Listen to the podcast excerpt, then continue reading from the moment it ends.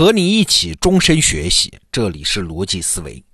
今天我们继续为你介绍《缔造和平》这本书，这是我近年来看到的非常优秀的一本西方历史著作啊，说的是第一次世界大战结束时候的巴黎和会。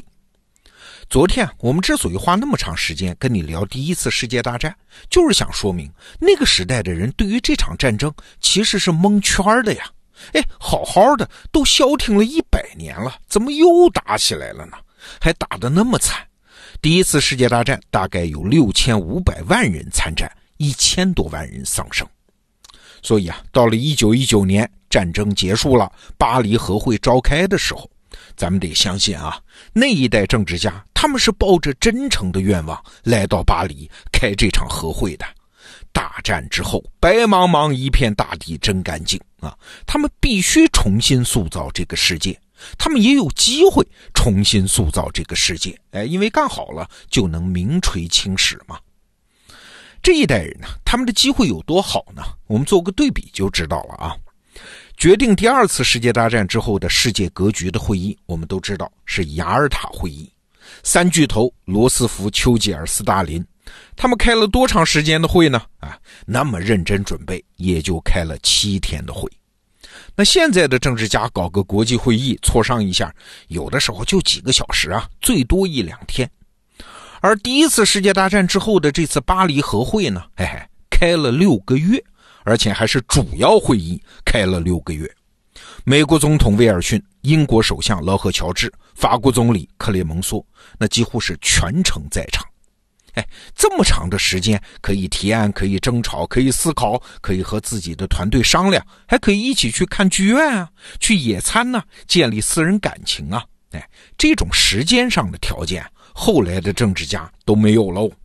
所以啊，巴黎和会是啥？是现代世界历史上时间最长的一次政治家可以仔细商量人类前途的会议。那会议开始的时候，他们面对的是什么情况呢？表面上的概括当然很好说了，大家就是待从头收拾旧山河。但是真要到收拾的时候啊，你会发现有一个巨大的难处，是胜利者很难想象的。打仗的时候是可以不管不顾的，抄起什么就扔什么，只要有利于打击敌人的事儿就应该干。但是战争打完了，这打胜的人呢，他要面对的问题是一地的碎的瓶瓶罐罐，需要你去打扫。请注意啊，这些瓶瓶罐罐碎了，它不只是财产上受损失。你想嘛，原来的世界它再不合理，它也是长期博弈出来的结果。每一个存在，它再脆弱，它也在原先的网络里起到该起的作用。每一个帝国，它再邪恶，它也在掩盖一些原来没有被表面化的矛盾。哎，这些东西它一旦不在了，也就是网络节点突然消失了，带来的影响是什么？嘿嘿，熟悉原来世界的人是无法想象的呀。比如说，第一次世界大战之后，四个大的帝国几乎是同时崩溃。你看，德国崩溃了吧？那好，在中欧就留下一个巨大的历史空当，有一些旧国家要走出历史复活，比如说波兰、立陶宛、爱沙尼亚、拉脱维亚，这是一地鸡毛吧？奥匈帝国崩溃了吧？那留下巴尔干地区的一些小国，那也是一地鸡毛，就是我们现在讲的南斯拉夫那一片啊。还有奥斯曼土耳其帝国崩溃了，留下中东地区就更是一地鸡毛。还有沙皇俄国崩溃了，突然上台了一个布尔什维克，哎，这个新物种到底是啥呢？英国、法国、美国三个战胜国完全是蒙圈的。其中最典型的是原来奥斯曼土耳其控制的阿拉伯地区。几百年来，奥斯曼帝国其实不是像我们想象的那样啊，是一个野蛮的帝国。奥斯曼帝国啊，对于宗教啊、民族什么的，其实态度很宽容。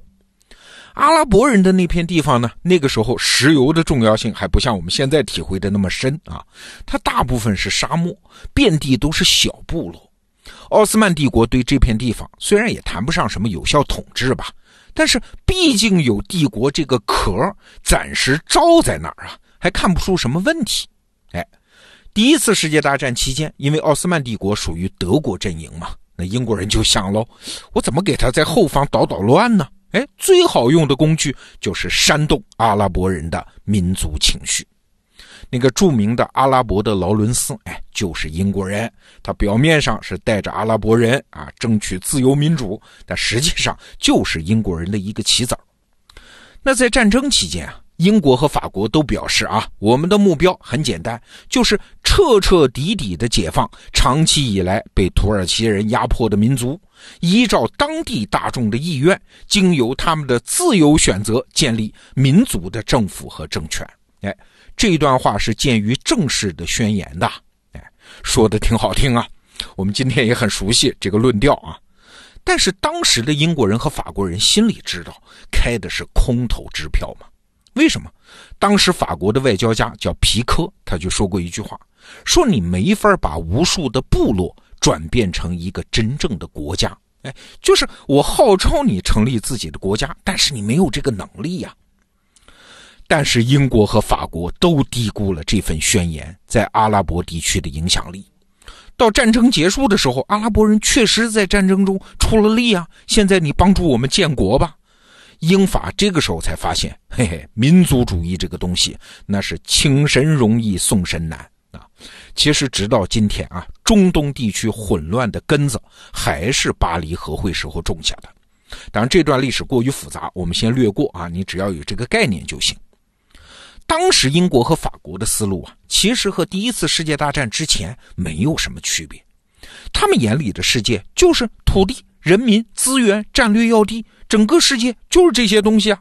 对呀，站在一个殖民帝国的眼中，除了欧洲，全世界所有地方的人文明都那么落后，武力都那么不堪一击。所以啊，世界上其他地区的事儿，那就是欧洲强国内部的事儿，我们商量好了就行了啊！你们就是待宰割的肉。《缔造和平》这本书里写到一个细节：巴黎和会正式召开之前啊，法国总理就是那个老虎总理克列蒙梭，去伦敦见了一趟英国首相劳合乔治。克列蒙梭呢，开门见山就问啊：“和我说说吧，你到底想要啥？”劳赫乔治说：“我想要摩苏尔。那摩苏尔就是指今天的伊拉克一带啊。”克里蒙梭说：“好，他是你的了。你还要别的吗？”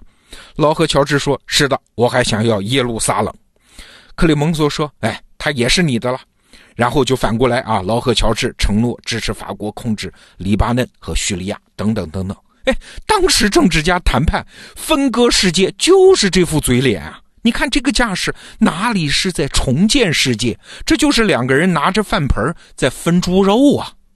但是没办法，这就是当时殖民帝国的思路。他们无法想象，在他们打败了眼里敌人的同时，还召唤出了别的力量，从瓶子里放出了别的魔鬼啊！这些力量对未来世界格局的影响，才是真正深远的。巴黎和会最重要的部分开了六个月。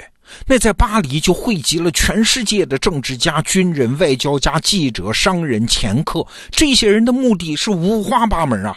原来世界上是没有这么多因素的，还有各种各样的请愿团体啊，都要表达诉求吗？有的是为了民族，比如说犹太人定居、波兰复国、乌克兰独立、建立库尔德人国家、建立亚美尼亚国家，都在巴黎街头喊。还有为社会问题的，什么妇女选举权、黑人人权、劳工宪章、裁军，各种请愿活动，天天都有，天天在巴黎的街头上演。哎，你要是那个时代的政治家，你也会发懵的。怎么会出现这么多前所未见的问题？你当时唯一能想到的，也只能是到历史当中去找借鉴啊。欧洲列强那只是在将近一百年前，就是拿破仑战争结束之后开过一次类似的会议啊，叫维也纳会议。当时啊，英国外交部就找来了一位历史学家，说你要不写一本关于维也纳会议的书，好给我们开巴黎和会做指导。但是你想，这两次会议怎么能比呀？维也纳会议那是一百年前，当时英国外交大臣卡斯尔雷勋爵只带了十四名办事人员。而在一九一九年的巴黎和会上呢，英国代表团的人数接近四百人。在维也纳会议上，事情都被政治家在小房间里，在大厅的小角落里悄悄地通过交易都解决了。而在巴黎和会上呢，全世界都在关注这儿的一举一动，政治家是稍有不慎，国内舆论的大火就能被点燃。果然啊，刚才我们说的那位历史学家的著作确实是写出来了，但是他后来本人也承认说，我的作品几乎没有起到任何作用。所以你看，巴黎和会它不只是老办法解决不了新问题，而是那一代的老人物他根本就看不到新世界发生了什么。所以啊，胜利者别得意啊！一个最终的胜利者要胜利两次才算获得了真的胜利。第一次胜利呢是击败你的对手，那第二次呢是收拾好那个对手倒下之后从瓶子里放出来的魔鬼呀。那今天我们给你介绍的这本书《缔造和平》，它的金牌版电子书，感谢中信出版社啊，紧急给了我们得到用户为期一周的独家全网特价。回到历史现场，感受那一代人的困惑，也是讲好一百年前，推荐给你。好，逻辑思维，明天见。